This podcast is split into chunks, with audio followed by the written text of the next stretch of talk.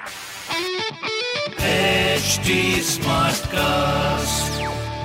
आप सुन रहे हैं एच डी स्मार्ट कास्ट और ये है लाइव हिंदुस्तान प्रोडक्शन नमस्कार। ये रही आज की सबसे बड़ी खबरें। राष्ट्रपति चुनाव में जमकर क्रॉस वोटिंग एनडीए उम्मीदवार मुर्मू का पलड़ा भारी। राष्ट्रपति चुनाव के लिए संसद और देश के सभी राज्यों की विधानसभाओं में मतदान जारी है।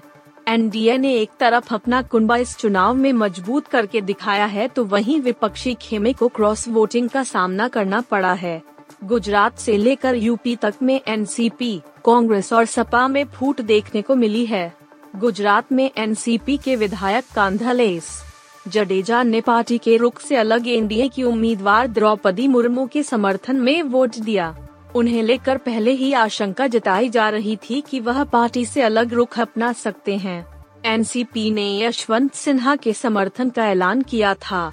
एक तरफ़ अखिलेश यादव के चाचा और प्रसपा प्रमुख शिवपाल यादव ने खुलेआम द्रौपदी मुर्मू को वोट दिया है तो वहीं सपा के अपने ही विधायक शहजील इस्लाम ने भी द्रौपदी मुर्मू के पक्ष में मतदान किया है।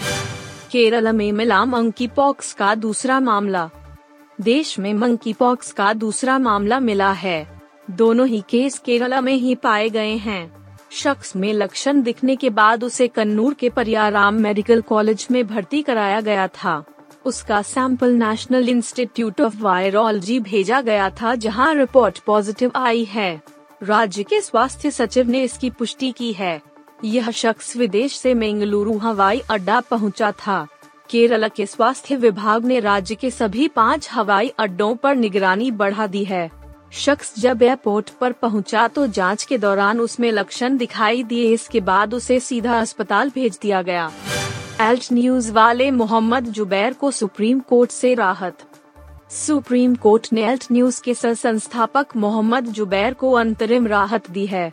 शीर्ष अदालत ने यूपी सरकार को बुधवार तक उनके खिलाफ दर्ज पाँच मामलों में कोई कार्रवाई न करने को कहा है। अदालत ने कहा कि इस मामले की सुनवाई बुधवार तक की जाएगी, तब तक यूपी पुलिस और अदालतों की ओर से कोई कार्रवाई न की जाए। सुप्रीम कोर्ट ने मोहम्मद जुबैर की उस अर्जी की सुनवाई करते हुए यह फैसला सुनाया है, जिसमें उन्होंने अपने खिलाफ यूपी में दर्ज छह एफ़ को रद्द कराने की मांग की थी। इन मामलों में जुबैर पर धार्मिक भावनाओं को आहत करने वाले पोस्ट करने के आरोप लगाए गए हैं। उद्धव ठाकरे को फिर लगा ज़ोर का झटका, रामदास कदम ने छोड़ा साथ। शिवसेना प्रमुख और महाराष्ट्र के पूर्व मुख्यमंत्री उद्धव ठाकरे को एक और पार्टी नेता ने तगड़ा झटका दिया है। शिवसेना लीडर रामदास कदम ने शिवसेना से इस्तीफा दे दिया है। वह उद्धव ठाकरे के गुट में थे।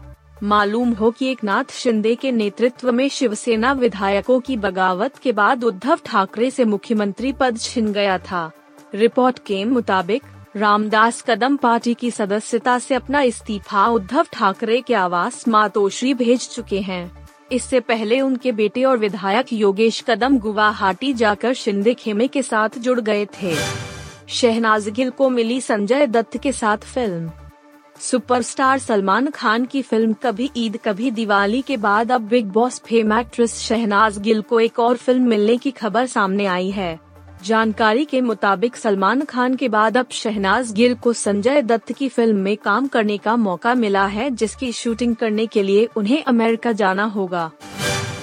आप सुन रहे थे हिंदुस्तान का डेली न्यूज़ रैप, जो एच टी स्मार्ट कास्ट की एक बीटा संस्करण का हिस्सा है।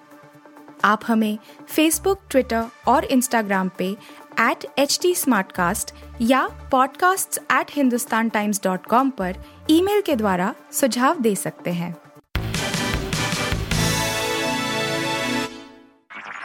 आप सुन रहे हैं एच डी और ये था live Hindustan production HD Smartcast.